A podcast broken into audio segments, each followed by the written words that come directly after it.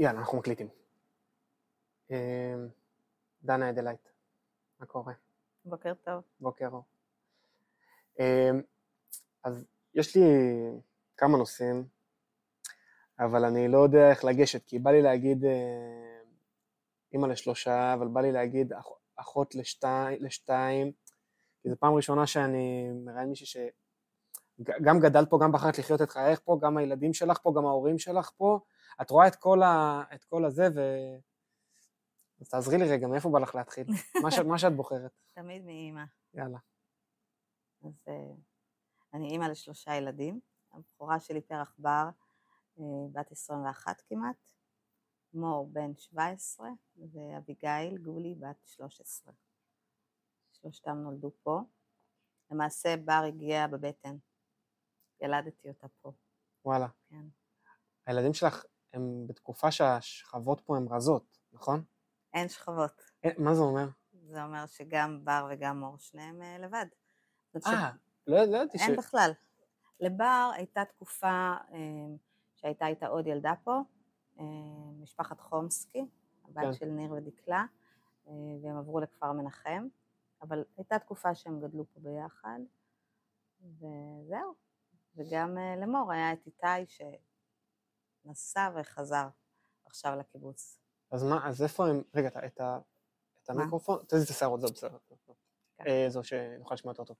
אה, אז כאילו מה, כל הילדות שלהם וזה, הם עם ילדים גדולים קטנים, או שהם פשוט לא פה, נמצאים בניצן אה, באר גנים? לא יודע. לא, לא. אני מנחש. הם, גדלו, א', כל התקופות האלה שלא היו לנו מספיק ילדים מהקיבוץ, היו הרבה מאוד ילדים מבחוץ בגני הילדים ובפעוטונים. רוב אה. הילדים היו מבחוץ, אוקיי. ובערך 15 אחוז אולי היו מפה, של הילדים, ה... בעצם הילדים של החברים האחרונים, של אה, גיא ותרזה, של עופר ועמירם, אלה הילדים האחרונים בעצם אה, שגדלו בקיבוץ עם הילדים שלי, ובאמת הם גדלו בשכבות, זאת אומרת זה היה א' עד ו' ו-15 ילדים נניח, כל, ה... וואי. כל האירוע. אה, נגיד בר הייתה, לקחתי אותה לצופים שלוש שנים, היא נסעה לצופים באשקלון. זאת הייתה המסגרת החברתית שלה. וואי. כן. וב- הרבה נסיעות. כן, גם הרבה נסיעות, וגם נראה לי. כאילו גם נראה לי זה מחיר שאת משלמת, הילדים משלמים, כאילו בתור, על ההחלטה הזאת להישאר כאן בתקופה, אני לא מבקר את זה, כן, חס וחלילה, אבל אני לא, סתם. משלמתי על החוויה הזאת. תראה, א', אנחנו לא נשארנו פה, אנחנו באנו לפה. אה, אני בגיל 17 למעשה עזבתי את הקיבוץ, או יצאתי לשנות ה... אה, הי- היו פעם מסלולי צעירים כאלה, וחזרתי כל פעם לחצי שנה או משהו כזה לפי המסלול, ובעצם אה, כשחזרתי לקיבוץ בגיל 29, סיימתי את המסלול בנים, בגיל 29 אתה צריך להחליט אם אתה אה, חוזר או עוזב, אני עוד הייתי בדור ש...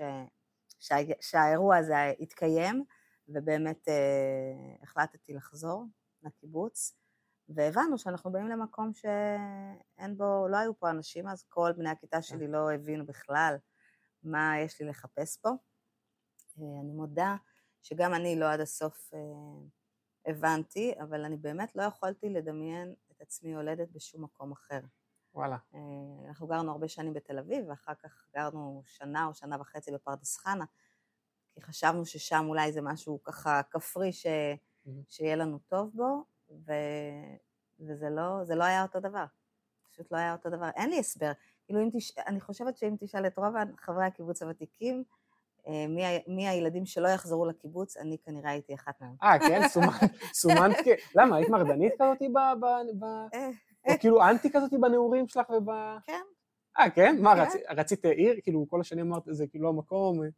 תראה, אני לא יודעת אפילו מה אמרתי לא. אני אה, כבר מגיל מאוד מאוד צעיר לא הייתי ממש מאוד מאוד קיבוצניקית. אה, אני התעמלתי, וכל יום בעצם הייתי נוסעת לשער הנגב להתעמל. אז לא הייתה לי את החוויה הזאת של לחזור מבית הספר ולהיות בבית הילדים עם כל הילדים כל הזמן. רגע, שנייה, עצירה, מה זה מה, אה, התעמלות אומנותית כזאת? הת- בהתחלה התעמלות מכשירים- ואחר כך התעמלות אומנותית. אה, אוקיי. באולם אה, זה. חמור, טבעות, מתח, כל זה? אה, מקבילים קורה אה, קרקע, כן. וואלה, אוקיי. ו- ואז באמת מגיל שמונה, בעצם מכיתה ב' או ג' אני חושבת, זה, אלה היו החיים שלי. ואז אז לא הייתה לי פה את החוויה המאוד מאוד קיבוצית, אולי הרגילה, שהיו לשאר בני הכיתה שלי. אמ, ובי"א עזבתי לעין המפרץ והלכתי לרקוד, אה, בלהקת, ללמוד, לא לרקוד שם, בלהקת המחול הקיבוצית בגעתון. אז... ומאז לא חזרתי ממש לקיבוץ, רק אה, לפרקים. רגע, תספרי רגע על הסיבוב הזה, אמרת מסלול, מה זה המסלול הזה? אני לא מכיר אותו, לא שמעתי היה, עליו. בעצם היו כמה מסלולי בנים. למעשה, בקיבוץ הוותיק-ותיק, בגיל 18, כל בני הקבוצה היו מתקבלים לחברות באופן אוטומטי. הם היו עולים לאספה באופן חגיגי, והיו מקבלים אותם לחברות. כי שמעת גם עם, עם דורית, זה, כן. היה, זה היה חלק מה, מהתהליך. ובעצם אני חושבת שכיתת שיבולים, שזה הכיתה של אה, אורלי ודני וגיא כן. ועופר, שכבת הגיל הזאת, אה, אני לא, לא זוכרת אם הם החליטו שהם לא עושים את זה באופן אוטומטי או הקיבוץ, לא יודעת, שם זה פסק, והקיבוץ התחיל להבין שהוא צריך לאפשר לנו כל מיני מסלולים, שבעצם חשוב שהבנים יצאו החוצה, אה, ייסעו לחו"ל, ילכו ללמוד, יראו קצת עולם ויבחרו לחזור לגור בקיבוץ. לא כן. יישארו באופן אוטומטי בגלל שזאת האפשרות. אולי אני מלבישה על זה דברים שלא היו, אבל מבחינתי זאת הייתה החוויה. אה, בעצם אפשרו לנו מסיום הלימודים, או בעצם מהחזרה מהצבא, תמיד היה לנו חדר בקיבוץ, כן. ומקום לחזור אליו, אבל יכולת גם לבחור ללכת לעבוד בחוץ, ללמוד, לעשות כל מה שאתה רוצה, ובגיל 29, שאתה כבר אמור להיות, אמור להיות, אדם בשל קצת יותר, אה, עם איזשהו center ומחשבה, אתה אמור להחליט אם אתה רוצה או לא רוצה. ואם כן. כן, אז יש לך באמת את הזכות אה, לחזור הביתה, הזכות הזאת נשמרת לך. אני חושבת שאני היחידה מבני הכיתה שלי שעשתה את זה. אמ, לא יודעת למה, חוץ מההסבר הזה שנתתי לך עכשיו. חזרנו לקיבוץ, באמת לא היה פה אף אחד, כמעט ולא היו פה צעירים בכלל. כן. אמ, היה מוזר מאוד. הקיבוץ היה גם לקראת אה, תהליכי ההפרטה.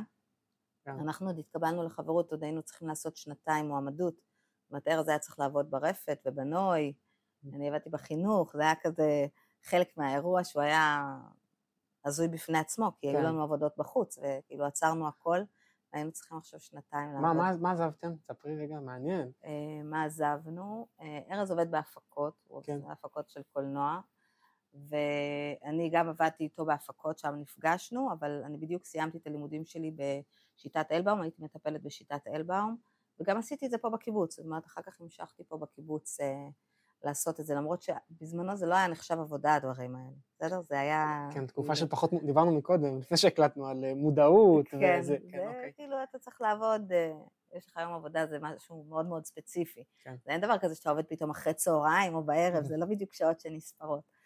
אז, אה, ובהודיה באמת אה, הייתה אווירה כזאת של קיבוץ שיתופי, אבל לקראת, לקראת סיום האירוע, אני כן יכולה להגיד שידעתי די בוודאות שאם הקיבוץ יישאר שיתופי, אנחנו לא נישאר בו. כן. זאת אומרת, אה, לא ראיתי את חיה בקיבוץ שבו הקיבוץ מתערב לי כל הזמן בהחלטות האישיות שלי. אני בן אדם מאוד עצמאי, אני ממש לא הרגשתי ש, ש, שאני יכולה להכפיף את עצמי לכל הכללים האלה בצורה שזה תגרום לי שקט נפשי. אז, אה, אבל לשמחתי השינוי עבר. יכולנו להישאר. אז עזב, עזבתם, עזבתם, לא עזבתם, עזבתם את העבודות, עבדתם פה, ואז חזרתם כל אחד לקריירה שלו? זה, זה התהליך שעברתם? נכון, בדיוק ככה. הוא בעיקר חזר לקריירה שלו, אני התחלתי ל- ללדת את הילדים וכבר אה, שיניתי את ה... כל, כל ה... ה- הילדים שינו מאוד מאוד את, ה... את מי שאני, באופן מאוד מאוד מובהק. כאילו השינוי הכי גדול בחיים שלי זה הילדים, וההחלטה להיות פה איתם. כן. אמ, ובאמת, מאז שבר נולדה, אני החלטתי שאני עובדת בקיבוץ. הייתה לי תקופה גם שניסיתי לעבוד בחוץ, והדרכתי אה, בקורסים אה, של אלבאום בחוץ, הייתי מורה, וכל יום, זה היה פשוט דבר מדהים, תמיד בר הייתה נהיית חולה לפני שאני אה, אה. צריכה לצאת ליום ארוך. גם אצלנו זה בסוף קורה המון. הבנתי ש... שזה כנראה... בסדר, אני צריכה להישאר פה, ונשארתי פה, עבדתי בחינוך הרבה שנים, ריכזתי את התרבות, כל מה שהיה לעשות עשיתי. תקחי אותי- רגע במ- במסלול שלך, כי לי יש דיסוננס, ויכול להיות שהוא לא, לא זה, שאת מצד אחד נורא פרטית, ככה בחוויה שלי, בהיכרות שלנו, מצד שני את כאילו גם, בסוף, אני, אני מכיר אותך כמנהלת קהילה, אז נכון. שהיינו מועמדים וכל זה, וזה כאילו לא, לא מתחבר, אבל תספרי רגע אולי את המסלול שלך, אולי ככה זה יעשה יותר סדר, איך את שמה את החומה הזאת, כי כבר שמעתי עכשיו שלקחת פה החלטה שהיא קצת נגד הזרם, לבוא למקום שהוא חברתית היה קצת דליל. אמ, זאת שאלה טובה, אני לא, אני לא יודעת לשים בדיוק את האצבע. אני חושבת שבאופן כללי, אני, זה אולי ישעשע אנשים, אבל אני חושבת שאני אדם ביישן. ואני גם לא אוהבת לחשוף את עצמי יותר מדי. זאת אומרת, אה, כל השיחות האלה שאנשים מספרים על עצמם וזה, אני לא כן. כל כך מוצאת שם את עצמי, Mhm. אני שומרת על הפרטיות שלי, שזה מאוד קשור לדעתי לדרך שבה גדלתי. בקיבוץ, בבית הילדים, כל דבר שהיית מספר לחברה הכי טובה שלך, יום אחר כך זה היה בפה של כולם. כן. כאילו היה פה איזה ניסיון חיים מאוד מאוד אה, אכזרי ששמר על ה... שלימד אותי לשמור על הפרטיות. לא הייתה, אף, לא הייתה לי פרטיות בקיבוץ, מעולם. זאת אומרת, לא היה לי אף פעם חדר לבד, ארון משלי, כל הדברים, לא היה לי, היה, היה לנו, הייתה תקופה שהיה לנו מדף מעל המיטה, שזה היה מדף של כל אחד, זה היה המדף הפרטי שלו, וגם מי שהיה רוצה היה ניגש.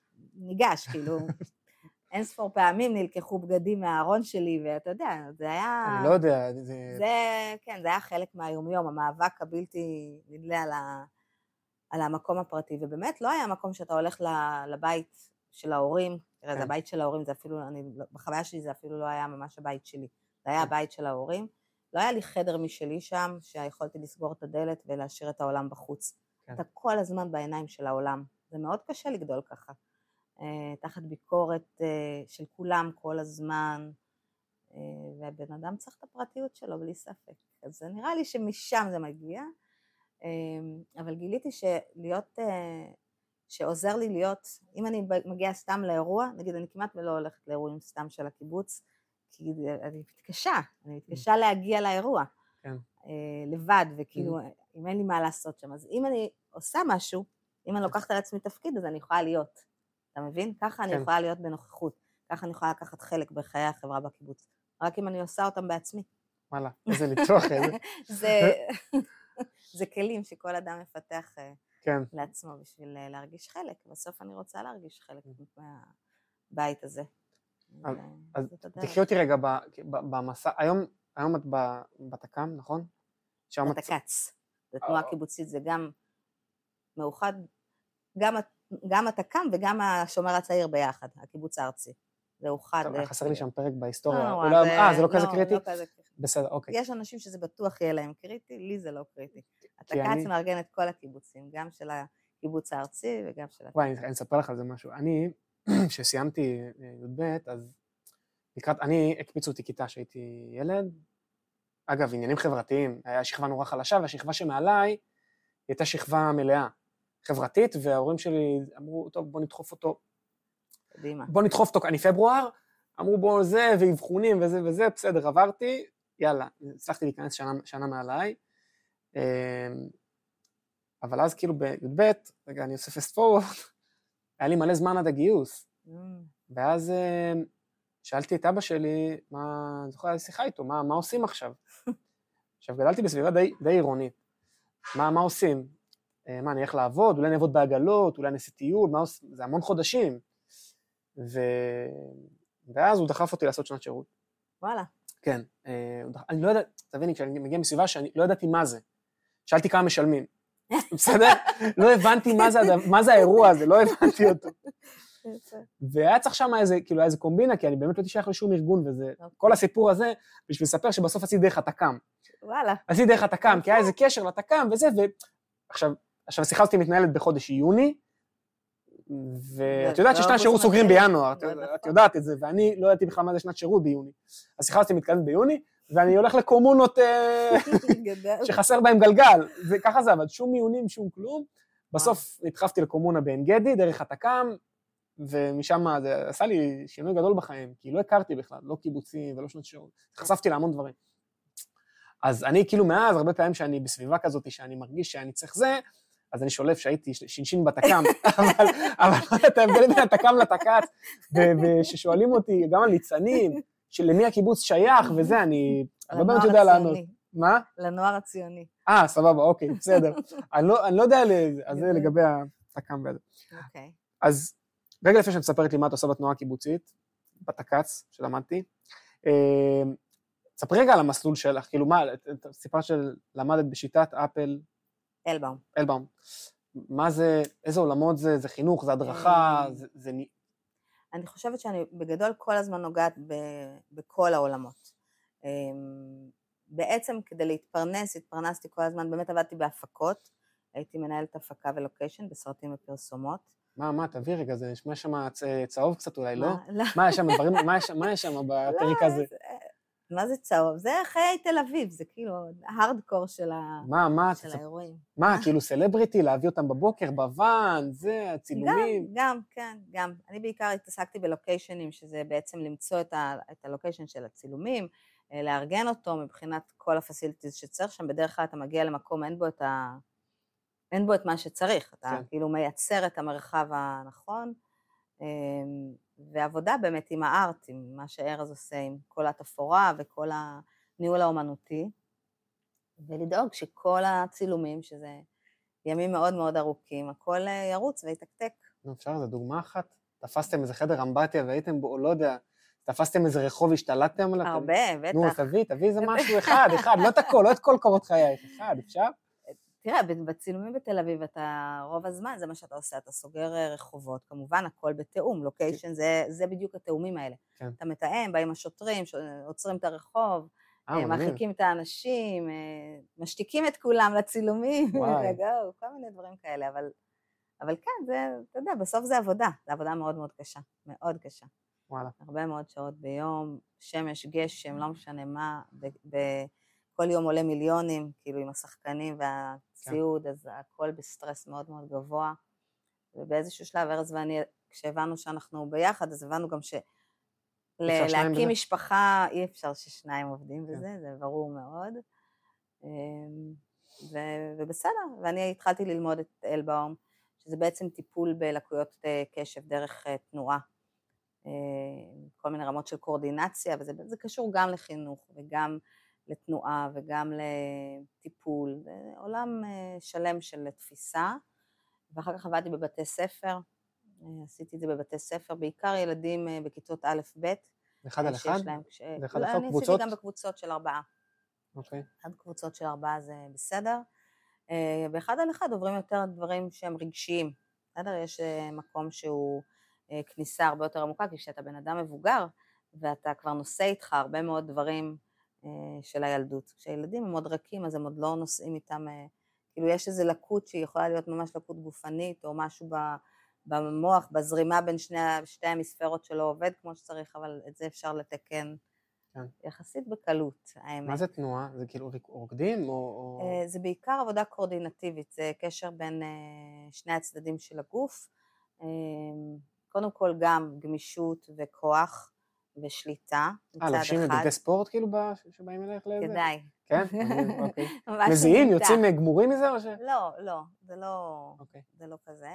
אמ, ויש אה, עיסויים שהם, אה, כאילו זה תהליך מורכב, זה גם תנועה וגם עיסוי וגם אה, מדיטציות אמ, וגם שיחה, וזה באמת, אה, האמת היא שזה עולם שלם, אבל כשהילדים נולדו, אז, ורוב הטיפולים הם אחרי צהריים, כן. אז הבנתי שאני לא, שוב, אתה צריך לבחור. בסוף אתה צריך לבחור, ואני בחרתי לא להשאיר את הילדים שלי עם בייביסיטר. אני אגיד משהו רשע. תגיד, זה בדרך כלל את צריכה לבחור. כי החברה, אני עובר, אני עובר את זה עכשיו, החברה, אני רואה את זה עם ספיר. החברה בישראל היום, לצערי עדיין, ספיר משלם את המחיר. אני כאילו מוציא פעם בשבוע, הכי הרבה. כן, ואומרים לך, וואו, איזה יופי, אתה לוקח את כן, הילדים. איזה אבא אתה, וואו, איך אתה עוזר. וזה לא הוגן. אני תמיד אומרת לגולי, גולי תמיד אומרת, הכי אהבתי שאבא בא לקחת אותי ב- מהגן. אמרתי, אני לא מאמינה. אני הייתי שם כל יום, הוא הגיע פעם אחת בחיים לקחת אותה מהגן, ואת זה היא זוכרת. אה, בסדר. זה ה... נכון, אבל אני, אה, אני מודה שאני הרגשתי שזה תפקיד חיי. כאילו, בכלל לא הייתה לי, לא הייתה לי דילמה בעניין הזה. כאילו, כן. לפני זה לא הייתי בטוחה מה אני רוצה להיות, מה אני רוצה לעשות. מה- אז כבר ידעתי שזה מה שאני רוצה, שאני רוצה להיות אימא. כן. ושאני רוצה לעשות את זה כמו שאני חושבת שצריך, למרות שטעיתי מלא, כן? Mhm. שלא יהיו לך ספקות, מלא מלא, כאילו, אני חושבת שעשיתי את כל הטעויות האפשריות. כן. אבל, אמ, אבל זה מה שרציתי, והשקעתי בזה, והייתי מוכנה לעשות הכל, ולעבוד בכל דבר, לא עניין אותי בכלל, העבודה הייתה לא המקום שבו אני מממשת את עצמי. ואז בר הייתה בת, נראה לי שלוש, משהו כזה, והתחילה לשאול אותי כל מיני שאלות, ואז הייתה לי תובנה חינוכית ראשונה, ואחר כך הלכתי לעבוד בחינוך דווקא בגלל המקומות האלה. הייתה לי תובנה ראשונה שאומרת שבעצם הבת שלי תגדל להיות לא האישה שאני אומרת לה שהיא צריכה להיות, אלא מה שהיא תראה. כאילו פתאום הבנתי שילדים, אתה יכול להגיד להם הרבה פעמים מה לעשות ואיך לעשות, אבל אם אתה לא נותן להם דוגמה, אתה לא נותן להם modeling של איך אתה מתנהג, אתה לא יכול לצעוק עליהם תפסיקו לצעוק, או תהיו בשקט, זה פשוט, אה, אתה מבין שזה דבר והיפוכו, והרבה פעמים אנחנו עושים את הטעויות האלה לא מתוך מודעות, ומאותו יום התחלתי אה, להיות כל הזמן במודעות עצמית למודלינג בשבילה, והלכתי ללמוד, קודם לא עשיתי תארים, למדתי לימודי תעודה, הלכתי לעשות את התואר הראשון, ואחר כך הלכתי לעשות את התואר השני, וכל הזמן אמרתי, אני רוצה שהילדים שלי יראו, כאילו, שיהיה להם משהו אה, אה, לעבור איתו, ובאמת, שיניתי מאוד את דרכיי, את ההתנהלות שלי. זה נשמע לי לא משהו שאתה לומד באוניברסיטה, סתם אני אומר, זה נשמע לי המון עבודה עצמית. כאילו, אולי זה במקביל, עצמית. אבל... זה המון, זה להתמודד עם המון פחדים. אני מאוד פחדתי מהאוניברסיטה, מאוד פחדתי. לא הייתי בכלל בטוחה שזה יתאים לי, שאני יכולה, ובסוף ממש נהניתי מהלימודים שלי, ואני עד היום לומדת. אבל, אה, אבל אתה יודע, אתה צריך לעבור עם עצמך כל מיני דברים שבשבילי, כאילו, אני בעצמי לא הצלחתי לעבור אותם, או בוא נגיד, לא הייתה לי מספיק כנראה מוטיבציה פנימית בשביל לעשות את זה. והילדים אה, עוררו בי את המוטיבציה הזאת, וזה היה מדהים, כי התחלתי לעשות ביחד איתם, התחלתי לגדול, ממש. איזה יופי, וואי. כן, זה היה, אני תמיד אומרת לבר שהיא באמת הכי, כאילו זה, פתאום התנפצתי לתוך עצמי. וואי, איזה יופי, סחטיין. כן, זה כיף. באמת זה כיף. אז בוא נרוץ רגע קדימה. תרוץ. אה, היום בתק"צ, כבר לימדת אותי. כן. אז דבר ראשון, יש לי שאלה כאילו, אולי למי שפחות מכיר או פחות, בסדר בשביל עצמי, בסדר? יאללה.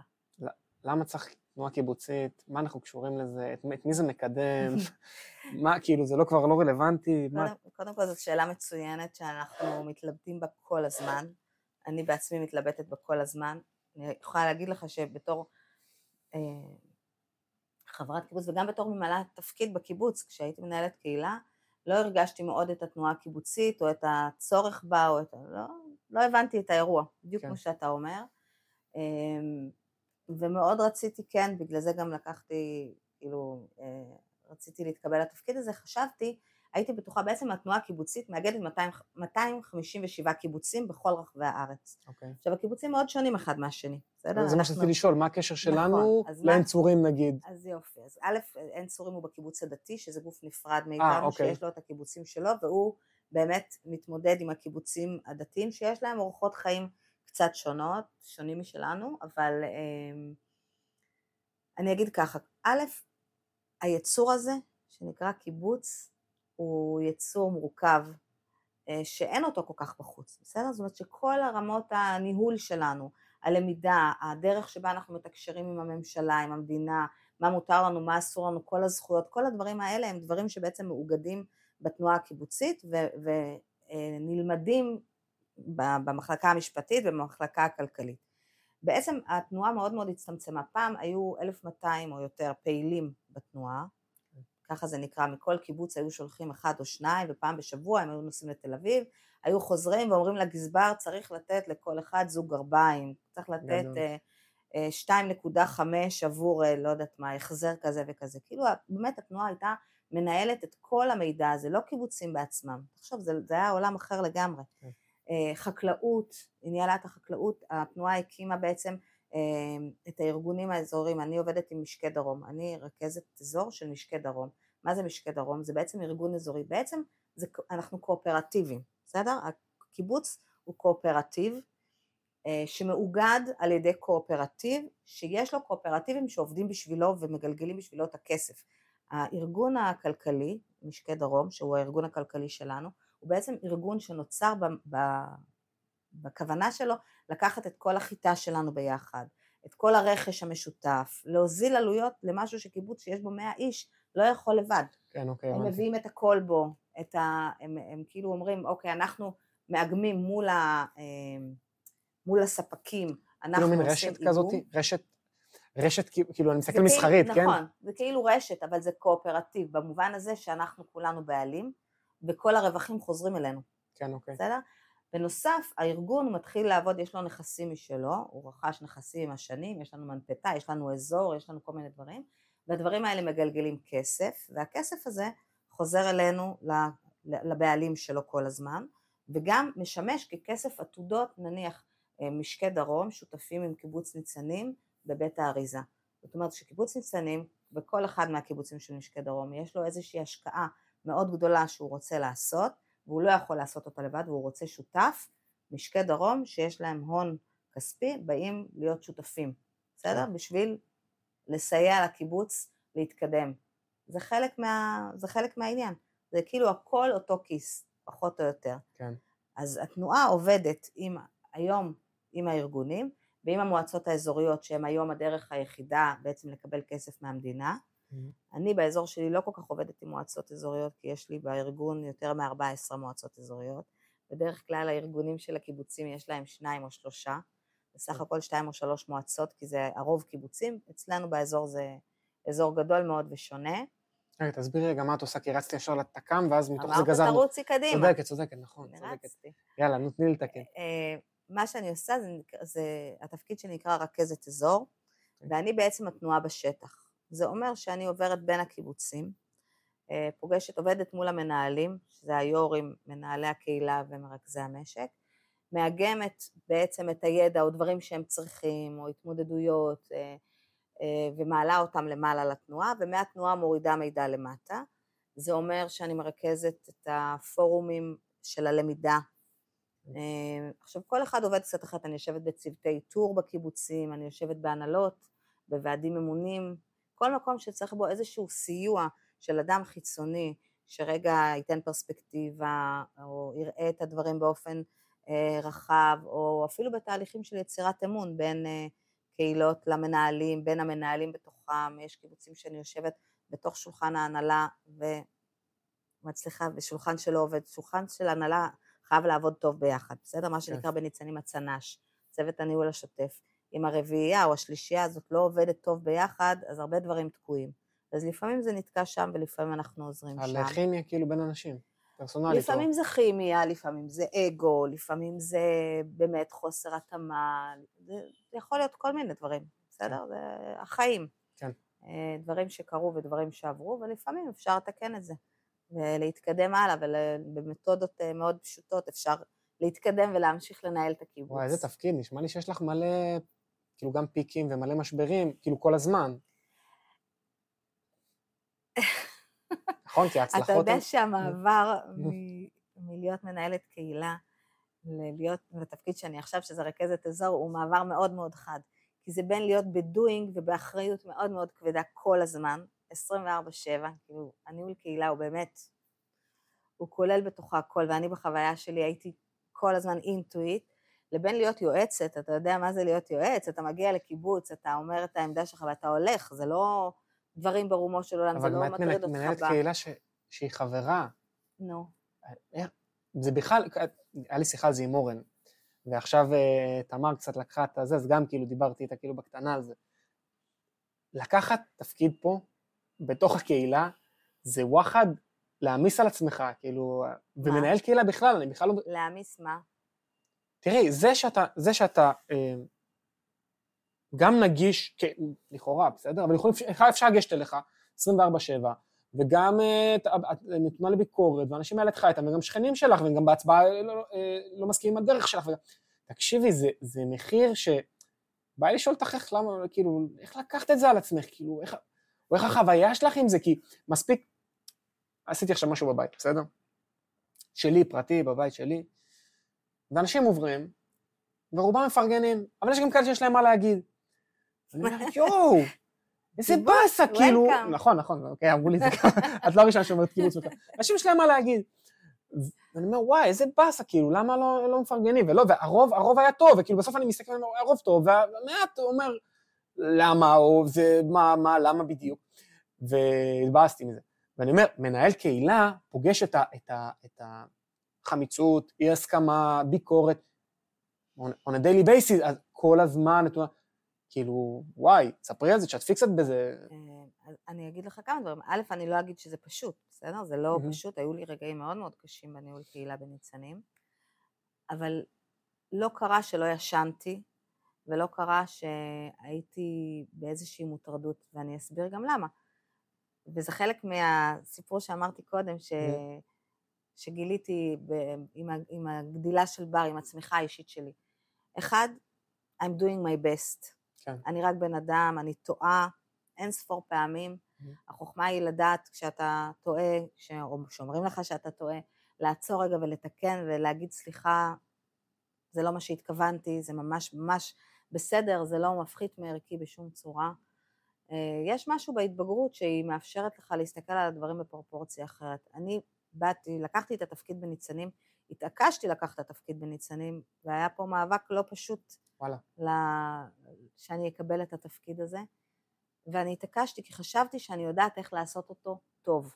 כן. כי הייתי בטוחה שזה מה שאני רוצה לעשות ואני יודעת לעשות אותו טוב, למרות שבאתי בלי ניסיון. וזה מה שעשיתי, את הכי טוב שידעתי לעשות. היום אני יודעת הרבה דברים שלא ידעתי אז, ואולי היום אני יכולה לעשות אותו יותר טוב, ואולי פחות טוב, כי פחות תמימות באירוע הזה. אבל, אבל יש משהו שאתה בא באיזשהו ביטחון למשהו שאתה מאוד מאוד רוצה לעשות, mm-hmm. ואני כל הזמן רואה את הילדים שלי מול העיניים שלי, ואת ההורים שלי מול העיניים שלי. כן. אני בונה פה את הבית, אתה יודע איזה משמעות יש לזה שאתה עושה בבית שלך, שאתה משפר משהו, שאתה יכול לבנות משהו בשביל ה... תראה, כל השכונה הזאת שפה, ש... כשמור היה בבטן הוא בן 17, אני ישבתי בפעם הראשונה בצוות צמיחה דמוגרפית, הייתי ככה, קרסי בן שיניי, בתחילת התהליך, לפני 17 שנה. מבחינתי, לראות את כל הדבר הזה קורה ולראות אתכם מגיעים לפה, זה וואו. עכשיו, זה לא אני עשיתי, זה כולם עשו, היה פה תהליכים שלמים עם כן. הרבה אנשים לפניי, בחלקם לקחתי חלק ובחלקם לא, אבל בשבילי, זה, תראה, זה הדבר בעיניי הכי משמעותי בקיבוץ, שאתה יוצר בתוך, בתוך מרחב החיים שלך. יש, לך, יש לנו את הזכות הזאת, זו פריבילגיה עצומה. אני עשיתי את זה בחינוך, ועשיתי את זה בתרבות, ועשיתי את זה ב... ובכל ועדה שאני יושבת בה אני מרגישה זכות גדולה לקחת חלק בדבר הזה ולהשפיע, כי גם כשאני יושבת בוועדת ספורט ואנחנו מחליטים שספורט זה דבר חשוב ואנחנו רוצים להכניס את זה לסיסטם של הקיבוץ, זה אולי בשביל מישהו אחר לא משמעותי, אבל בשביל האנשים שיושבים בוועדה ומצליחים לקדם עוד יום ספורט ועוד פעילות ועוד להוציא את הילדים מהמסכים, זה משמעותי וזה שווה כן. הכל. כאילו, זה רק אם אתה רוצה להיות נוכח בחיים שלך, אם אתה רוצה לא להיות כן. נוכח, אז אה, סבבה. את אומרת כאילו, כן, נראה לי שאני יורד לסוף דעתך, ויש לי חשבון איתך. אתה לא היחיד. קדימה. אז תקשיבי, אני, כשאנחנו באנו לפה, אנחנו, אה, זה היה מאוד מסובך, את זוכרת את זה, זה היה מאוד מסובך. מורכב, מורכב. יאללה, מורכב. אני חושב שאנחנו לא הבנו את התהליך, אה, מי שמכר לנו את הבית לא הבין את התהליך, הקיבוץ לא הבין את התהליך, העורכי דין, הבנקים. אני חושב שכאילו כל, ה, כל המניפה, אני התמחיתי בנדל"ן, למדתי משפטים, התמחיתי בנדל"ן, בסדר?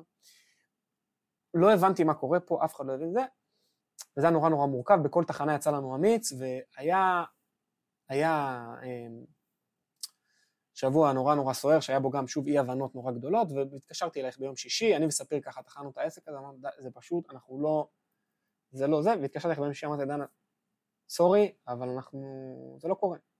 זה לא קורה, לא הבנו את זה. ונתת שם איזה מכה על השולחן, כאילו, לא יודע אם נתת מכה באמת או לא. עכשיו, יום שישי, עכשיו תבואו למשרד. אמרתי, מה, כאילו, מה קשור? רק התקשרתי להודיע לך בזה. עכשיו תבואו למשרד. יום שישי, ישבנו וזה, הקשבת לנו, לא היינו חברים, לא היינו כלום, כאילו, היינו בתהליך. הקשבת לנו ואמרת, אני, אסדר את זה. כאילו, אני אטפל בזה. וטיפלת וסגרת וסחזרת אותנו למסלול, וכל פעם שאני רואה אותך, אני כאילו, אני אומר, אני החיים שלי פה, היית בצומת הזאתי ו... איזה כיף לי כן. שזכיתי. כן, זה, זה היה תמיד. הנה, אה, זאת הסיבה שאתה נתת את התשובה. כאילו להצליח לגעת בחיים של אנשים ברגעים משמעותיים שמשהו קורה, ובאמת, זה, זה מפגש שהוא... אין, זה מדהים. ואני כל פעם שאני רואה אתכם, אני כל כך שמחה שבסוף צלחנו את הדרך הזאת כן. המורכבת, שאגב, אנחנו עדיין לא עד הסוף יודעים, כי כל מקרה הוא קצת שונה, והמדינה, אין לה איזה מתווה שבו היא הולכת, שאפשר ללמוד, שאפשר ללמוד אותו, אז... אה, זהו, אז זה מה שרציתי להגיד, שבסוף, בתוך, בתוך התפקיד שעכשיו, אני אומר מה הסיפור האישי שלי, בסדר, היו פה מיליון סיפורים, וגם מתנהלים היום, אבל היכולת הזאת שלך לדקור באותה נקודת זמן, עכשיו התקשרתי לך מלא, חפרתי לך, כי באמת זה היה נורא לא ברור, זה לא, זה לא מזה ששיאמן לי, היה נורא לא ברור, והיה נורא זה, ורציתי לעדכן, אבל לאותה נקודה הגעת ואמרת, כאילו, היה איזה מכה שם על השולחן שרגע, שנייה, שנייה. כאילו זיהית את הנקודה ובדיוק, וסידרת אותה. ו... וזה דבר שאני נורא נהניתי ממך כמנהלת, מה זה נורא נהניתי? עזבי, אם זה לא קורה אותו יום שישי, אנחנו לא כאן. כאילו, אני בטוח בזה, זה כבר היה, אנחנו סגרנו שכאילו... איזה כיף שהכל התכנס כן. לכדי זה שזה צ... הצליח, כן. זה לא תמיד מצליח. ספרי משהו בלי שמות, או, או כאילו תהליך שכאילו... מה הדברים שלא מצליחים? כן, כי זה, זה דווקא מעניין. תראה, בכלל, כל, ה, כל האירוע הזה של להיות אה, כאילו אחראי מטעם הקיבוץ על כל מיני דברים, שלפעמים אתה באופן אישי לא מסכים. זאת אומרת, אני צריכה להוביל אה, מדיניות, שהיא לא המדיניות האישית שלי, שיהיה כן. ברור, הרבה פעמים יש ועד הנהלה שמחליט, יש אה, אספה שמחליטה, ודברים הם... אה, אתה צריך לבוא פתוח, אתה יכול כן. להביע עמדה, להסביר מה...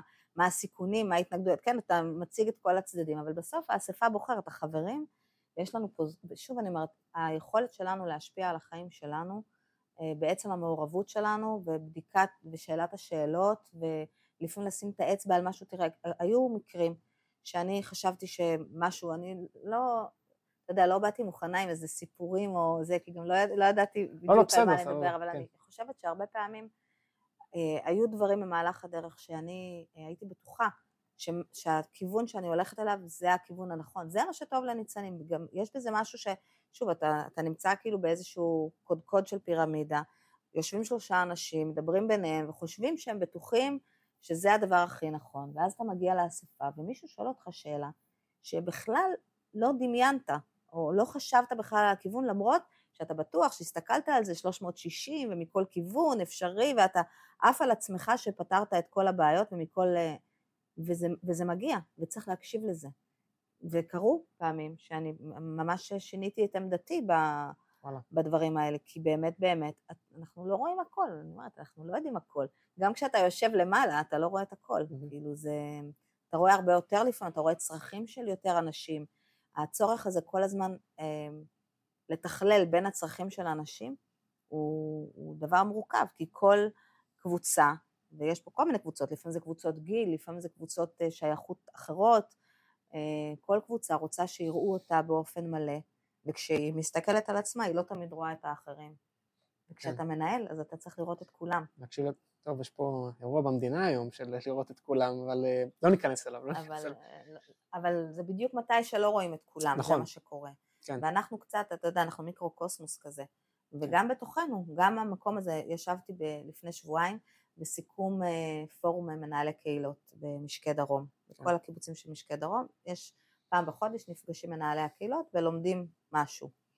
ואחד הדברים שדיברנו על זה הייתה פגישת סיכום, ואחד הדברים שדיברנו עליהם הייתה א', סיומים, איך מסיימים תפקיד, איך מתחילים תפקיד בהקשר של הסיום, ושתיים, היה המצב, זאת אומרת, איך אנחנו כל האנשים היושבים בחדר, שהם בעצם מנהיגים של הקהילות שלהם, בין אם הם מהקיבוץ שלהם ובין אם הם מקיבוץ אחר והם רק עובדים בקיבוץ שהם נמצאים בו, איך הם מנהלים את השיח הזה אם בכלל.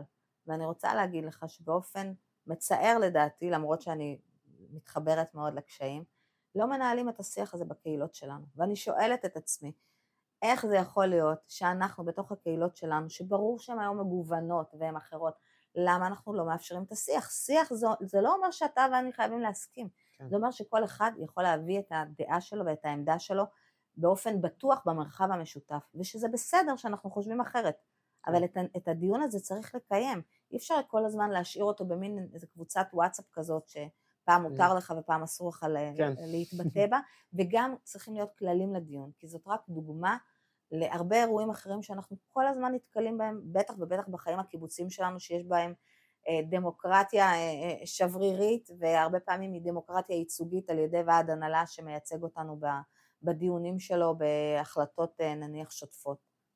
צריך לנהל את הדיון הזה, צריך לדבר על זה, אנחנו פוחדים מאוד לדבר. נכון. צריך להעז יותר. בוא נדבר קצת על ספורט. בוא. אמ, אז הסתכלתי לך קצת בפייסבוק לפני שזה. אין ברירה. אני חייב-? אני חייב לקבל מידע קצת מאיפשהו. אני חייב לקבל מידע מאיפשהו, אני כאילו... אוקיי. דרך אגב, התחקיר שלי, היה איזה ביקורת על התחקיר, אגב, ביקורת וזה, היה לי, ביקורת, אה, קצת ביקורת על התחקיר שעשיתי בפרק הקודם, אבל אה, לא נורא. דיברנו והסברתי, ובסדר. אז אה, הסתכלתי, וראיתי מלא ספורט. אז מה, מה, מה קורה? מה את עושה? תספרי שנייה, ב... אז אני רגע אגיד עם מה שאת מסכימה לשתף, כן? לא, אני בשמחה משתפת. אמ, אני אגיד שאם תחזור אחורה לסיפור שלי, אז כן. תזכור שפעם זה, ספורט היה החיים שלי, ובזה כן. התעסקתי. אמ, ובאמת, מאז שנולדו לי ילדים, באמת לא התפניתי, הייתי מאוד מאוד אה, עסוקה, הרבה כן. מאוד שנים אה, בלגדל את הילדים, והרגשתי שאין לי זמן לכלום. אני גם גידלתי אותם די אה, Mm. בעצמי, כי הער הזה לא ממש, שוב, באינטנסיביות בעבודה.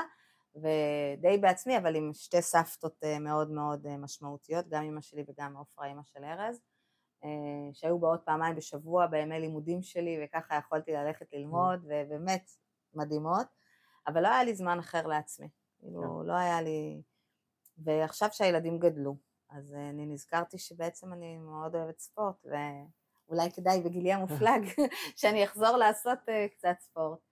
ובאמת אה, חיפשתי קבוצה, סתם איכשהו התגלגלתי לקבוצה של הטריאטלון, ובאתי בשביל לשחות בים למען האמת, כי נורא רציתי ללמוד את החוויה, ואז גילו לי שגם רצים שם וגם רוכבים על האופניים, אמרתי מה לי ולריצה, כאילו אם יש ספורט שבחיים לא עשיתי וממש ממש שנאתי ולא היה סיכוי שתמצא אותי רצה אפילו 300 מטר, זה באמת ריצה. אבל אז הזכרתי לעצמי שאני באתי לשבור תבניות, ושאני צריכה לתת דוגמה לילדים שלי, וכל הדברים האלה. ואמרתי שאני חייבת להתמודד עם הדבר הזה, ו... וזה מה שאני עושה, אני משתדלת אז להתמודד עושה טריאטלונים, את. מתחרה כאילו? לא, אל תגזים. אני א', לא בן אדם תחרותי, אני לא מתחרה. לא, אבל יש את הפסטיבלים האלה שכאילו אז טריאטלון... הייתי פעמיים, זה לא זה אה, וואלה, אבל עשית כן. פעמיים. זה לא... עם ההחלפה של הכובע והאופניים, לא, אתה רץ הבלג... ככה רטוב, איזה החלפה, אתה רק, רק נועל נעליים לא, ושולף יש את את ה- אנחנו הכובע. מתחילים ב- מתחילים בים, נכון? שוחים, כן, בשביל זה באת, נכון. אבל אז יש קטע שאתה נכון, ככה התחלת. בשביל זה באתי להעביר את המדוזות מימין לשמאל. אבל אז יוצא- יוצאים מהים ואז עולים על האופניים, נכון? יש נכון, קטע כזה, מראים את זה. ביורוספורט תמיד. אתה רץ כאילו למקום שבו האופניים עומדים, אתה מתיישב, יש לך מגבת מוכנה, אתה שוטף את הרגליים עם בקבוק מים שהבאת מבעוד מועד, מגניב, גורב אוקיי. גרביים, נועל נעליים ושלק, ממשיך. אופניים, ואז כן, ואז, מסיים את ואז. אחרי כל זה, אתה עוד צריך להתחיל לרוץ, שזה כן. כאילו... אה. באמת, זה אירוע בלתי. אז כמה זה מעסיק אותך הדבר הזה? זה לא מעסיק. האמת שעכשיו בכלל, בחודשיים האחרונים, בעצם מאז אה, שנת ה-80 אני כמעט ולא מספיקה לצאת בבוקר, אני יוצאת לפחות פעמיים בשבוע, אבל לא עם הקבוצה, אופניים או ריצה, או התחלתי עכשיו את הקורס של ה... את הגלישה של המועצה. שזה אה, וואלה. כיף, כן. וואי, מה, מה קורה שם? זה כאילו הייתה הרשמה לחוסן של המועצה, כן. קורס גלישה להורים.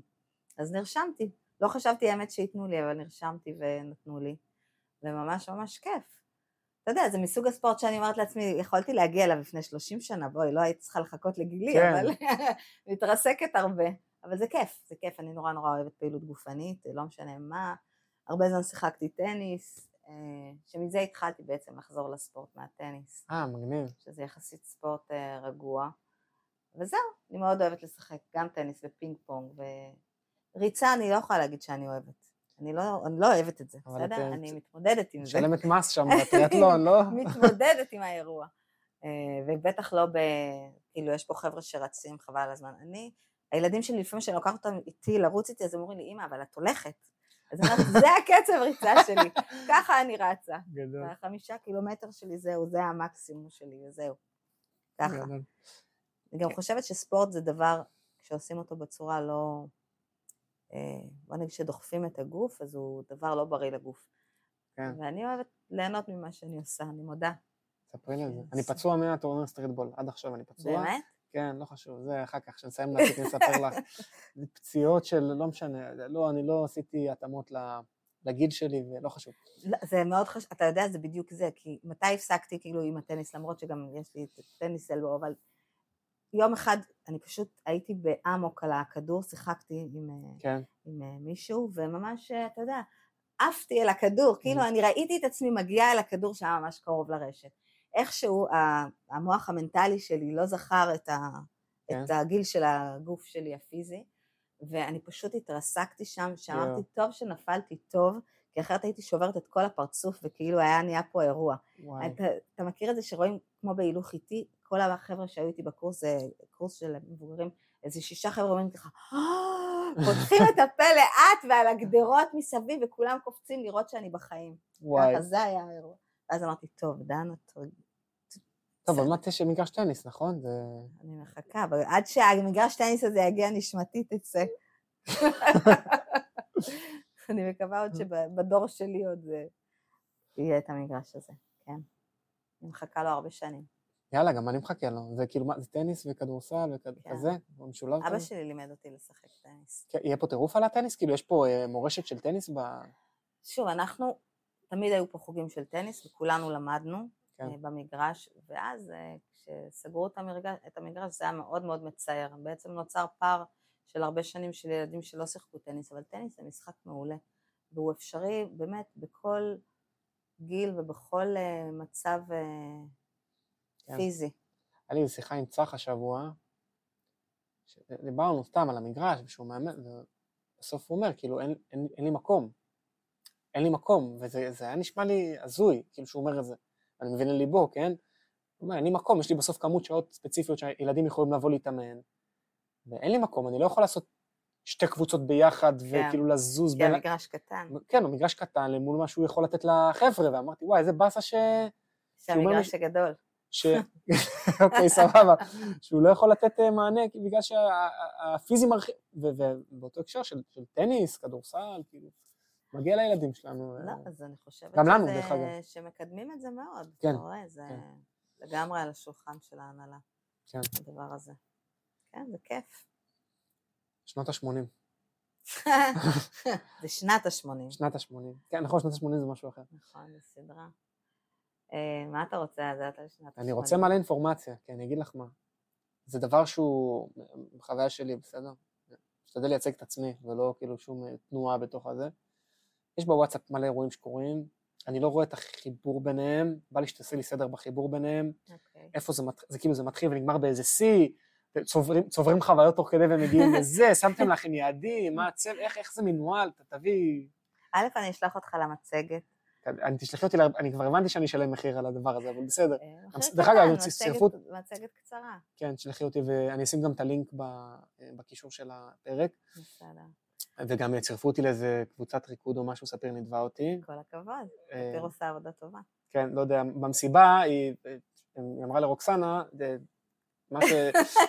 מה שברקן, זה, קיצר, איכשהו סגרו לי את זה על זה. ככה, זה- כן. בסדר, זה עבודה טובה. בסדר, אז תספרי, יאללה, הכל. אני, אני אגיד באופן כללי שאני לא יכולה לתת לך פה איזושהי היסטוריה של שנת ה-80, בסדר? אני לאורך השנים, כמו שהסברתי לך קודם, בתור אה, נערה, ואני לא הייתי מאוד אינטואיט, uh, כל הדברים האלה די עברו מעל ראשי, כן הייתי פה, לדעתי הייתי מנהלת חינוך בשנת ה-70, אבל בשנת ה-50 שהיה איזה אירוע מאוד מאוד גדול שכולם מדברים עליו על שנת ה-50, לא הייתי פה בכלל, הייתי בתל אביב אז, כן. לא, אה, לא הגעתי לכאן, לא הייתי חלק, אז אני מבינה שיש פה, כמו שאתם מבינים, שיש פה איזושהי מסורת מאוד מאוד משמעותית, שקורה בה דבר אה, חשוב, שמציין, כן, זה איזשהו אירוע. זה היה לי ברור מאוד שבשנה הזאת שלנו, זה לא האירוע, בסדר? כן.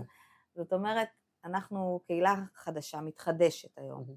שיש לה צרכים משלה, וזה עולם אחר לגמרי ממה שהיה בשנת החמישים, בשנות החמישים של הקיבוץ, שבו החבר'ה היו, אה, עבדו במקומות העבודה ויצאו, אני מניחה שהם יצאו לחזרות משותפות, או כל מיני דברים כאלה בכל שעה אה, של שעות היום. זה מאוד מאוד קשה היום להגיע לאנשים עם השעות שכולם עובדים, עם הילדים, עם- כאילו זה מורכב, בואו כן. נגיד את האמת. וישבנו, יש צוות די אה, גדול של הצוות אה, המקורי של שנת ה-80, וחשבנו על כל מיני דברים. אנשים הביאו רעיונות שהם כמובן רעיונות של דברים שהם רצו או שעבד פעם שעברה, ואנחנו ניסינו לדלות מתוכם כל מיני דברים. הייתה התעקשות מאוד גדולה אה, לקיים את המופע, את ההצגה. אני מודה שאני חשבתי שזה לא נכון השנה לקיים את המופע הזה, אבל גם, כמו שאמרתי לך קודם, אני למדתי מספיק. לקבל גזרות ולעשות גם דברים לא, ש... זה, זה לא גזירה, זה פשוט אנשים צוחק. שחושבים אחרת ממני. רוב כן. האנשים חשבו שצריך לקיים את המופע הזה, ולכן אנחנו מקיימים את המופע. כן. אבל אם, אם היה- הכל היה נגיד בידיים שלי, לא בטוח שהייתי עושה, ואולי זאת הייתה טעות, כי המופע הזה בסוף יהיה מגניב ביותר, בסדר? אז אני לגמרי נותנת לזה אה, מקום, ואני אשמח מאוד להיות הראשונה להגיד, וואו, איזה כיף שעשינו את זה, כאילו הלוואי הלוואי. אז אני אתן את המטרות, שמנו לנו לעצמנו באמת מטרות מאוד מאוד ברורות לשנה הזאת, אה, שאולי אני לא זוכרת את כולם, אה, יכולת להכין אותי.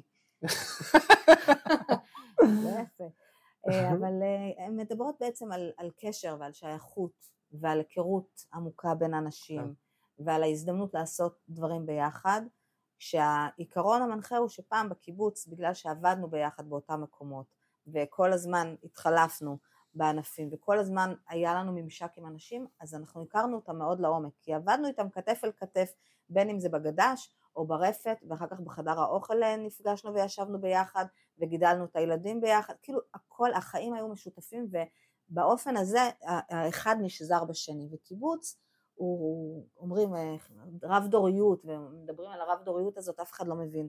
הרב דוריות אומרת שהילד הקטן שיוצא מדקל, בסדר, נגיד עוד לא בבית התינוקות, אבל Mm. שיוצא בדקל ויודע ללכת ברגל את, ה, את הדרך הזאת מדקל דרך, לשקמים, והוא עובר בדרך, דרך החרוב ודרך כל מיני מקומות שהמטפלות עוצרות בו, והוא פוגש שם את האנשים המבוגרים, אז הוא לומד מה זה בן אדם מבוגר, והוא לומד אה, לדבר עם אנשים, והוא לומד את המרחב שלו, והוא לומד להיות בטוח במרחב שלו, ואלף דברים אחרים שקורים ביום יום שלנו, שאתם רואים את זה על הילדים שלכם, כי אצלם זה הכי מהר נכון. והכי... ו- ולא סתם אומרים שהחינוך בונה את הקהילה ושהדברים קורים שם, כי שם רואים את זה הכי, באופן הכי משמעותי. אז אצלנו זה היה קורה גם, גם הנוער, היינו עובדים מכיתה ז', היינו עובדים יום עבודה בענפים. זה היה מחבר אותנו לענפים, לאנשים, למה שהקיבוץ הזה עושה. היום אני לא בטוחה שכל אחד מהילדים יודע במה הקיבוץ מתעסק, מה אנחנו מגדלים, או גם במבוגרים, בסדר? כן. מה אנחנו מגדלים, מה אנחנו לא מגדלים, כן סצומות, לא סצומות, מה זה בכלל סצומה, כאילו, פעם היינו מאוד מאוד מעורבים וזה היה מאוד מאוד ברור, והיום ברור שצריך לייצר את הדבר הזה באופן, אה, באופן אחר ולא טבעי. כן. ואז אתה שואל אותי על שנת ה-80, אז בשבילי, אם אני יכולה להגיד אותה במילה אחת, אני אומרת שזאת הזדמנות. ככה אני מתייחסת אליה. זו הזדמנות לדברים שיקרו. המשימה שלנו זה לייצר פלטפורמה לדברים שיקרו, ואנחנו משתדלים לגוון אותם. זאת אומרת, אמ, אני גם אזכיר שמאוד קיצצו לנו את התקציב בעצם בחצי. היה אמור להיות תקציב ספציפי, והתקציב קוצץ בחצי. ואנחנו אמרנו, עם מה שיש אנחנו נעבוד ונעשה את הכי טוב שלנו, בסדר? כן. אולי אפשר יהיה לעשות עוד, אולי אפשר היה לעשות עוד, אני לא יודעת, אני בטוחה ש... אבל עם מה שיש לנו נעבוד, ומה שיש לנו זה אומר המשאבים שהם משאבי כסף, אנשים והזמן של האנשים. כן. הפניות, וזה מורכב גם מהפניות שלהם וגם מהרצון שלהם לקחת חלק. לא כולם רוצים עוד לקחת חלק, שזה מאוד טבעי בעיניי, אמרתי לך, אני הראשונה להבין את, ה, את התחושה הזאת של המשהו שמתנתק ולא לא בא לי כל הזמן להיות בתוך, ה, בתוך כל הדבר הזה, אבל, אה, אבל בסוף זאת הזדמנות, זאת הזדמנות להתחבר, זאת הזדמנות להכיר, אה, לא דרך תרבות, הרבה פעמים אנחנו נפגשים באירוע תרבותי גדול, אנחנו מחייכים אחד אל השני, אומרים שלום שלום, כי אנחנו יודעים שאנחנו חברים באותו קיבוץ, אבל הרבה פעמים אנחנו לא יודעים איך קוראים אחד לשני, ואנחנו בטח לא יודעים על עצמנו עוד משהו מעבר. עכשיו, זה לא סוף העולם, אני גם גרתי, אני אומרת לך, גרתי עשור בתל אביב, הכרתי את השכנים שלי, עשיתי להם שלום בבוקר, נכון. ובזה זה אנשים חיים. ככה כל החיים שלהם, נכון. נכון, אבל קיבוץ זה אחרת. למה קיבוץ זה אחרת? וזה בעצם חלק מהעניין.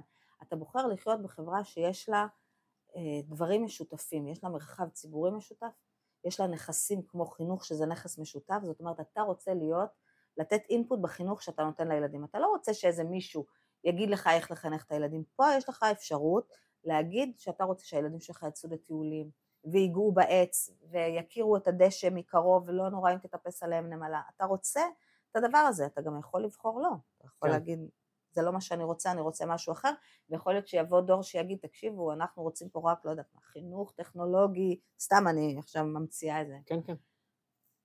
בסוף, אנחנו חיים בחברה שאנחנו צריכים, למה אנחנו צריכים להכיר אחד את השני? כי אנחנו קשורים אחד בשני כל הזמן. אני צריכה לממן את הגנים של הילדים שלך, ואת ה... אני דור הביניים, כן. ואת הפנסיות של ה... אני לא מממנת את הפנסיות של המבוגרים, זה לא נכון, זה הקיבוץ מממן. אבל נגיד אה, את המועדון ותיקים של המבוגרים, בסדר? יש לנו כל הזמן איזשהו רצף של ערבות הדדית, שכדי שהיא תעבוד באמת, צריך להיות לי אכפת ממך. איך יהיה לי אכפת ממך? וואי, אני עף על זה, על כאילו מה שהסברת עכשיו, אני נורא מתחבר לזה גם. אבל איך עושים את זה פרקטית? כי כאילו, את יודעת, ההבדל בין החזון לבין, אמרת משאבים וזה, אבל איך לוקחים את החזון עכשיו, תספרי, כי אתם עושים, כי זה לא משהו שהוא... אז, אז אני אגיד שיש רגע, דברים... רגע, שנייה, זה, שראיתי את, נגיד, את התמונות מהערב בשר, זה היה נראה באמת כאילו מקום שאנשים באמת, זה היה נראה זה, עושים משהו ביחד סביב איזושהי פעילות, לא משנה, לפי, לפי תחביב, כן. וזה היה נראה שזה נורא עובד לחבר'ה שהם, אה, לא הייתי שם, כן? אבל הם מחויכים, וזה רתם אותם, וזה באמת כאילו עשה את ה... כי זה נורא קשה לחצות בין אוכלוסיות, אני אומר... קשה. אני אומר את זה כאילו, חושב שיש פה מוטיב חוזר שכאילו אני כל הזמן משתף בעצמי על... אין לי זמן, כאילו, נכון. להרבה בגיל שלי או במצב שלי, אין, פשוט אין לנו זמן, ואתה רוצה להגיע, כאילו, אתה לא רוצה לבוא ולקחת עליך איזשהו תיק, אתה רוצה גם ליהנות מהתהליך, ולא עכשיו חופרים לי, כאילו. נכון. אין, אין ספק שבכל תהליך כזה צריך להיות אחת כמוני שחופרת, כן. ואחרים ש, שחופרים פחות, כי באמת לא כולם יכולים להתפנות לזה. כן. אז אני אומרת, בעצם ה, הדבר שאני עושה זה לייצר איזושהי תנועה, איז, לחולל איזושהי תנועה שמתחילה משהו שאני מקווה שהוא ילך ויתרחב. אז זה בנוי על שלושה אירועים מרכזיים, שהראשון בהם הוא המופע, אני תכף אסביר על כל אחד מהם, הראשון בהם הוא, שבהם הוא המופע, שזה קשור גם לתאריך, כי אנחנו הרבה מאוד אנשים וצריך מקום בחוץ, כי חג המשק האמיתי הוא רק בדצמבר, כן. אבל לא יכולנו לחכות עם זה לדצמבר, אז אמרנו שאנחנו עושים אותו באזור חגי תשרי, אז הוא ב-21 לתשיעי, אם, אה, אם, אם זה מקליט אותנו אז שאנשים כן. ידעו. אה, האירוע השני הוא, הוא האירוע של הטיול הקיבוצי שהיה אמור להיות ואנחנו המרנו אותו להיות פיקניק קיבוצי כדי לאפשר באמת את מה שאנחנו חושבים שצריך לקרות, שזה לא טיול כזה שאתה יוצא עם הילדים שלך לטיול, אלא מקום מפגש שבו אתה ואני יכולים רגע לשבת ולדבר בינינו. כן. ואיך מייצרים את זה? בעצם בונים פה פיקניק קיבוצי אחד גדול מאוד, אירוע מאוד גדול שכולל לילה, זאת אומרת הילדים יכולים להיות בקמפינג השנתי שלהם עם האוהלים mm-hmm. וזה, אנחנו מתלבשים כאילו על האירוע הזה, ומייצרים פה איזשהו משהו שבעצם אה, רותם את כל המשתתפים לאורך כל האירוע, אה, בתורנויות, במשימות, בכל מיני דברים כאלה, לצד הרבה מאוד כיף והשקעה באוכל, בשתייה, בפינוקים, כאילו mm. כמו אירוע חברה כזה, כן, שלוקח מגניב. יומיים, כולל יום הילד לילדים ומתקנים והפעלות, בתקווה שזה יחבר בין כל, הקהיל, בין כל הקהילה, כולל הנוער, שאנחנו מאוד מאוד רוצים אותם שותפים בתוך הדבר הזה, ונוכחים, שהם גם כן מתחילים להיות קבוצה משמעותית פה, וזה מאוד מאוד משמח. והאירוע השלישי הוא בעצם יום ההולדת של הקיבוץ בדצמבר, בחנוכה, ששם יושק הדבר השלישי, שזה סיפור מקום, שכרגע הצוות עובד עליו, הוא בעצם משהו שמחבר בין, בין ישן לחדש, בין מקומות קודמים לקיבוץ, כמו המקום שאנחנו יושבים בו עכשיו, הכוורת, שלמעשה היה בית הקירור, עם איזשהו משחק אינטראקטיבי מאוד מאוד ממש ממש מגניב, ויש צוות ממש מגניב שעובד על זה, ואני כן מציעה לחכות אה, בסבלנות לדבר הזה, הוא יהיה ממש נחמד. ובמקביל, וזה השלושת האירועים המרכזיים, ואז יש את הלוגו, שהוא ההזדמנות באמת לעשות לוגו חדש לקיבוץ. כן. אה, זה כבר אחרינו, נכון? זה, זה כאילו... אחרינו, ונבחר כן. הלוגו המהמם, כן. והיה תהליך מרשים מאוד גם של צוות הלוגו, וסיגי שהובילה אותו. אה, שוב, איך זה בנוי? זה בנוי על זה שכל אחד מהצוות, כל צוות הוא בנוי מחברים חדשים וחברים ותיקים. הצוות הזה, זה שיטת הפירמידה, בסדר? הצוות הזה בונה לו צוות של חברים ותיקים וחברים חדשים, וכולם ביחד רותמים את הקהילה. זאת אומרת, כבר יצרנו היכרות בין שישה או שמונה אנשים של עבודה משותפת, של שלוש, ארבע או חמש פגישות שהם ישבו ביחד ודיברו, וכבר יש שם היכרות. תקשיבי, הלוגו, אני רוצה להגיד משהו על הלוגו. הלוגו, אני הסתכלתי על זה מהצד ואמרתי, כמה אפשר לדבר על הלוגו. כן, כמה אפשר, אני אגיד יותר מזה, כמה אתם אוכלים את הראש על הלוגו הזה.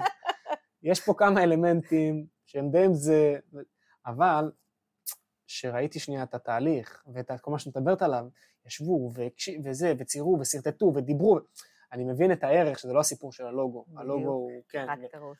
התהליך והחיבור והזה, וזה זה מקסים בעיניי, ראיתי את זה ו... וזה מדהים, ובסוף גם יש לזה, כאילו בסוף זה כאילו זה ה... זה החיבור בין האנשים. כן, יש, זה לא, זה גם בסוף, וכאן. בסוף הלוגו הזה, הוא גם ילך איתנו עכשיו, לא יודע, עד, ש... עד עד שהילד שלי יחליף אותו, כן? נכון. כן, בדיוק. אז בסדר זה גמור. תהליך מדהים, אבל כן. הרעיון שלו הוא באמת יצירת זהות משותפת, כן. בסדר? אנחנו עכשיו משהו חדש, בואו נחשוב רגע ביחד, עכשיו, שוב, לא כולם השתתפו, בסדר? בתהליך כן. החשיבה השתתפו משהו כמו 40 או 50 איש בכל מיני אה, פינות, אבל הצוות שעבד על זה עם האנשים, ש, ש, עם כל מה שנבנה סביבו, יש שם איזה שמונה אנשים שעבדו על זה ביחד באינטנסיביות, והאנשים האלה היום, זהו, הם כבר כן. מחוברים, Mm. מכירים, אה, יש ביניהם קשרים שהם קשרים אחרים, וכל דבר שאנחנו עושים הוא רק תירוץ. גם המעגלים האלה, ראית, ש, של הבשר, הבשר הוא רק תירוץ, האלכוהול הוא רק תירוץ, וגם האפייה היא רק תירוץ. היא, היא בעצם הדרך שלנו להפגיש קבוצה של אנשים שהיא לא קבוצה גדולה. חשבנו איך אנחנו מייצרים את הדבר הזה, וקראנו לזה מעגלי שייכות, מחוברים, מחברים, כאילו, הכוונה היא שישבו 30 איש, פחות או יותר חצי חצי חברים חדשים וותיקים, ואנחנו מתחילים כל פעילות כזאת במשחק היכרות. עכשיו הם צחקו עליי מאוד, הצוות המארגן של הבשר. אמרו לי, תכף תשימי לנו פתקי שם. אמרתי, ברור שיהיו פתקי שם. זה. חלק בלתי נפרד מהאירוע, ובאמת היו פתקי שם, וזה מאוד עוזר. כי כן. אתה לא זוכר את השמות של כולם, יושבים עשרים ומשהו איש סביב השולחן. כמובן שאתה בא, עם זה שאתה מגיע, אתה יושב לידו כי זה הכי נוח לך עם החברים שלך, ברור. או מי שבאת איתו מהבית, וכמובן שאנחנו מיד נפריד ביניכם, כי זה הרי מתבקש. ברור. ואחר כך אנחנו נבקש מכם לספר אחד לשני משהו, נעשה איזה שהם משחקי היכרות, כדי לייצר שנייה את המבט עין אל עין ורגע לב אל לב, לרגע אחד, במנותק מכל הדבר הזה. ובאמת זה מה שעשינו. וזה לא סתם עבד אה, טוב, כאילו אנשים באו, הופתעו מזה, אבל הם גם באו פתוחים, והם היו מאוד נוכחים ב... שלא לדבר על זה שהבשר כאילו היה מעולה, כן. ופינקו אותנו והכל, אבל בגדול זאת המטרה. המטרה היא רגע להיפגש בשקט, בלי להקדיש לזה עכשיו ימים כלילות, כמו שאתה אומר, אלא לצאת ערב אחד לשעתיים ולקבל, יש לך הזדמנות להכיר אנשים שאתה כנראה לא תכיר אותם בדרך אחרת. כן. ולייצר משהו חדש. וואי, מקסים. וזה- וזה קורה, זה קורה עכשיו. כאילו, אמרת לי עכשיו שלושה אירועים, שבתוכם יש נכון, תתי הבשר- אירועים. הבשר היה, כן. האלכוהול הוא ביום חמישי הקרוב, אחר כך יש את האפייה, ואז יש עוד מעגל של בשר אי כן. שם באוקטובר. אמ, ואני אומרת, בכל אירוע כזה, נניח המופע, המופע הוא גם, הוא רק תירוץ. זה בכלל לא משנה איזה הצגה תהיה בסוף, ברור. איזה שחקנים אנחנו, בוא, אנחנו לא שחקנים. כן. כאילו, רובנו לא שחקנים, לא זמרים ולא רקדנים. אבל אנחנו באים לחזרות ויושבים ביחד וקוראים את המילים. ונגיד בחזרות של השירה זה היה, היה ממש כיף. אני למשל לא יודעת לשיר, אני אורבנית לגמרי. כן. אבל, אבל אני יושבת שם עם, עם אה, עוד אה, 20 איש, ושלום שהוא זמר עשה לנו תרגילים לחימום הגוף לפני השירה, וזה. היה, אתה יודע, כאילו אירוע, ואז אתה גם לומד עוד משהו על שלום. ברור. ש, זאת אומרת, זה, זה מין אירוע מתגלגל כזה, ועצם החוויה הזאת של הישיבה ביחד, אה, ושל הזיופים המשותפים, והצחקוקים בעקבות הזיופים, כן, הם. אה, הם החוויה, הם החוויה, זה בכלל לא משנה איך זה יהיה אחר כך על הבמה, Mm. אתה מבין, זה לא שיגידו לי, וואו, זאת הייתה הפקת אה, כן. ענק, כל הכבוד. לא, זה לא האירוע. האירוע זה רק תירוץ. אנחנו רוצים, ובגלל זה נורא נורא חשוב לי שה, שהחברים החדשים כאילו יתחברו לזה, כי הם, הם כאילו לא, אולי לא מרגישים אה, חלק, אבל נניח אמרו לי בשירים שיש עוד הרבה חברים חדשים שמתאמנים בבית ולא באים לחזרות כי זה קשה. אז אמרתי, סבבה, אבל זה טיפה מאבד את, ה, את העניין, כי כן. העניין הוא לפגוש אותנו. ברור. בסדר? כאילו, לעשות את זה ביחד.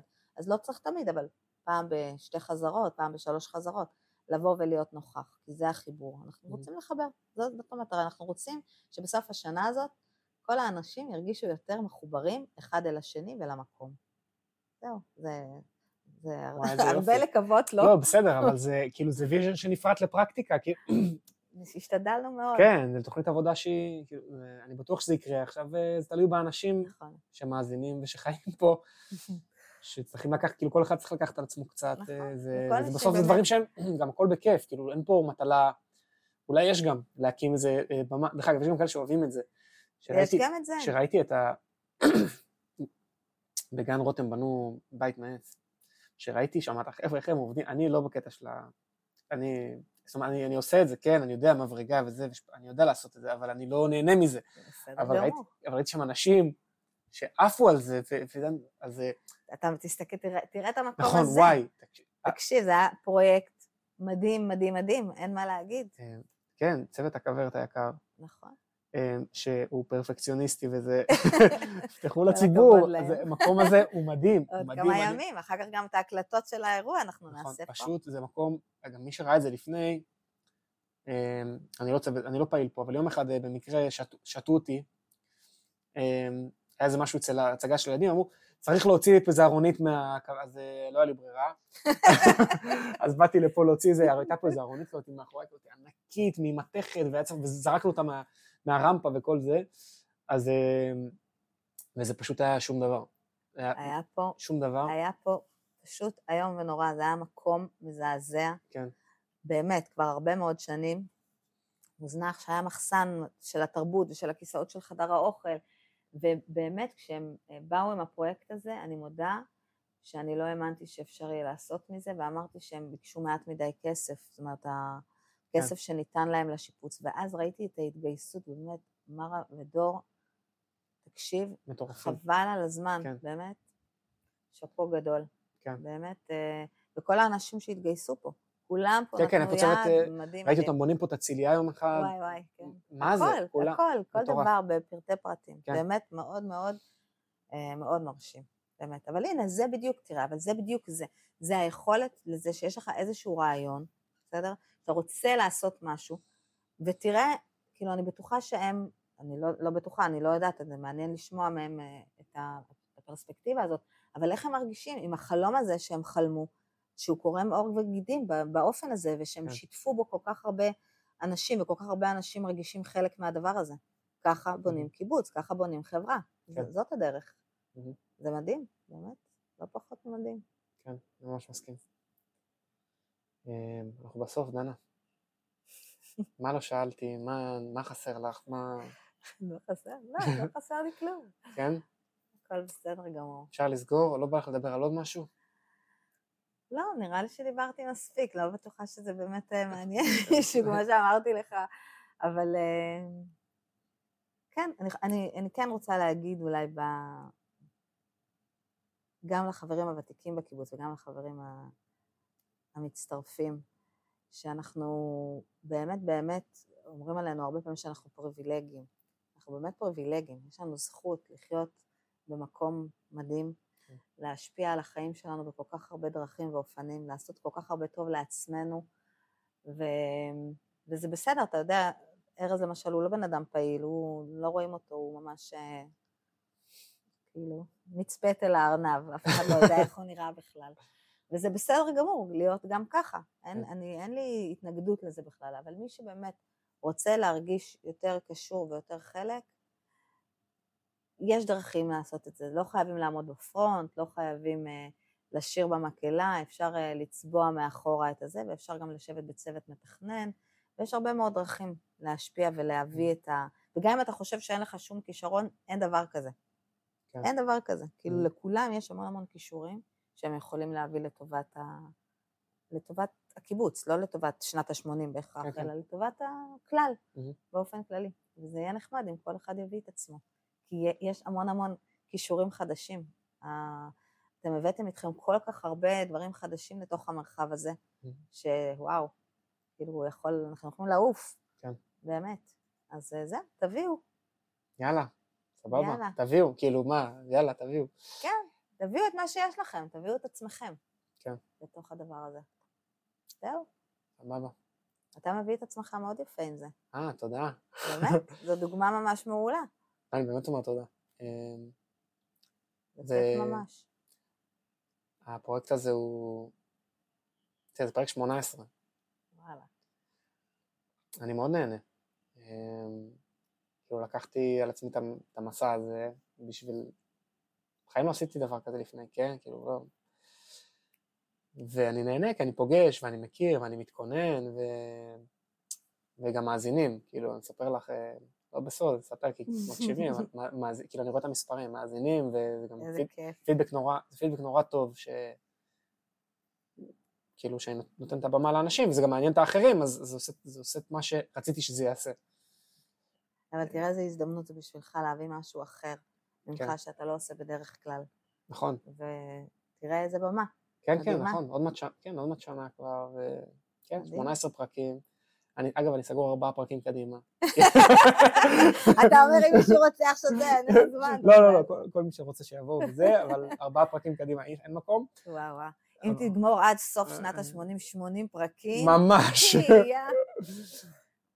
אמ, זהו. אז המון המון תודה, דנה. היה לי מה זה. כיף. גם לי. נהניתי מאוד. וזהו, אני סוגר. סגר.